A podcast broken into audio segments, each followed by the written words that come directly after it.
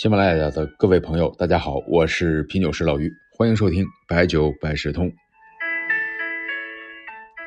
开葡萄酒的时候啊，经常这个软木塞儿啊，如果比较干燥，它就特别容易断掉。断掉还好，但有时候呢会碎在瓶子里边，这样呢会侵蚀酒液。毕竟呢，碎屑呢在酒体里边，一是不雅观，二是你喝酒的时候，万一再觉得有点牙碜啊，那就没有喝酒的那种浪漫的感觉了。不过，如果软木塞没有发霉啊，那么倒出的时候呢，加一层滤纸，或者是小心一些，先沉淀一下，那还是能够过滤掉的。这白酒有没有软木塞的断掉呢？啊，这个肯定不多，因为本身用木塞的酒瓶就不是太多。但是呢，你像早年的茅台用过软木塞，以前的酒鬼酒，还有青花郎也都用过木塞。木塞呢会给酒体呢带些木头的香气，不过呢，这个主要是对于红酒。对于白酒这样的烈酒啊，木头的味道感受不会特别的明显，但是呢，也没有什么减分项。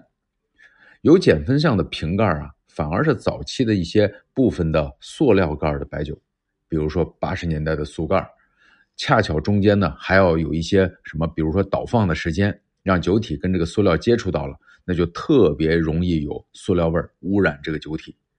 啊，对了，还有啤酒盖的白酒，就是那种压盖内衬呢有一些橡胶垫其实也是非常容易溶解在酒中的。这种口感呢让人不舒服，甚至是比较难以忍受。原来我刚开始喝到这种味道老酒的时候，特别的纠结，因为你明知道这个味道很突兀怪异，但是你还舍不得丢弃啊，毕竟是一个八十年代老酒啊，所以就觉得特别的两难啊。现在会好一些了，毕竟啊现在。八十年代的酒已经过了最佳的饮用时期啊！现在呢，呃，如果还有的话，把它当做一段历史封藏起来就好，不一定去开这个盲盒了。那想想不是吗？嗯，就是现在九十年代的酒，到现在已经也有三四十年了，这时间真快啊！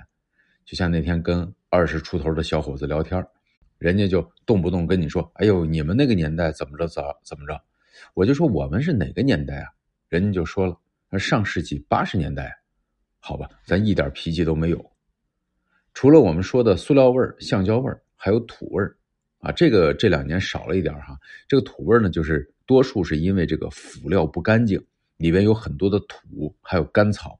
有时候呢，就像我们吃菜，菜没洗干净。这白酒啊，对于周边的味道有很强的吸附力啊，尘土的味儿容易被吸纳进去。您想体验的话。不是现在有网红喜欢在土里边埋茅台吗？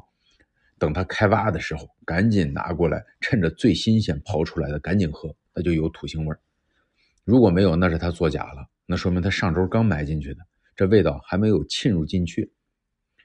所以说，咱们千万不要把瓶子不经隔离就埋到土里，那个操作不当啊，会影响风味当然呢，这种土味有一些挽救的方法，它是可以慢慢修复的。不像是之前那个塑料味儿，那个确实是很难消除啊。还有我们说的这个油味儿，油味儿的产生啊有很多，比如说不饱和脂肪酸，它存在在里边，这个呢会引起白酒的浑浊，产生油臭味儿。脂肪酸呢一般会经过酯化反应形成油脂，进一步的氧化分解出现油脂酸败的气味儿。比如说含脂肪比较多的一些原料，像米糠啊、玉米芽啊，这个胚芽什么的存在的时候。呃，储存的时候你温度又比较高，而且呢地方比较湿润，就容易出现这样的情况。还有就像是腥锈味啊、铁锈味，我的体验呢就是有点铁锈味呢会增加鲜味，鲜味呢是什么不好形容，但是呢它会让你的舌头分泌唾液，有点毛茸茸的感觉，它可以刺激喉咙或者是口腔的后方。但是呢鲜味过重会出现什么较重的焦糊味道。这种锈的味道呢，一般出现在储酒的容器、金属管道，还有早年的金属瓶盖上。啊，为什么压盖的白酒有时候要担心一下？因为它一般铁盖偏多。但是您看铝盖在这方面就会好很多，腥锈味一般不太会容易出现。咱们本期啊说了几种不愉悦的味道，其实呢还有很多，以前咱们也都讲过，像霉味啊、苦味啊、生料味啊，这些咱就不复述了。总体上来说呢，这些年的酒啊是越来越好，大酒厂呢也是越来越多啊，生产规模越来越大，所以说呢，技术也是越来越先进，鞋杂味少了不少。最后呢，咱们用一首曲秀才的诗做个结尾。啊，曲秀才是谁呢？其实呢，就是古代代指酒的意思。这首呢是元代刘秉忠的诗作。分别是非谁得正？摩挲筋骨自已平。闲愁枉压眉头重，且放胸怀半曲声。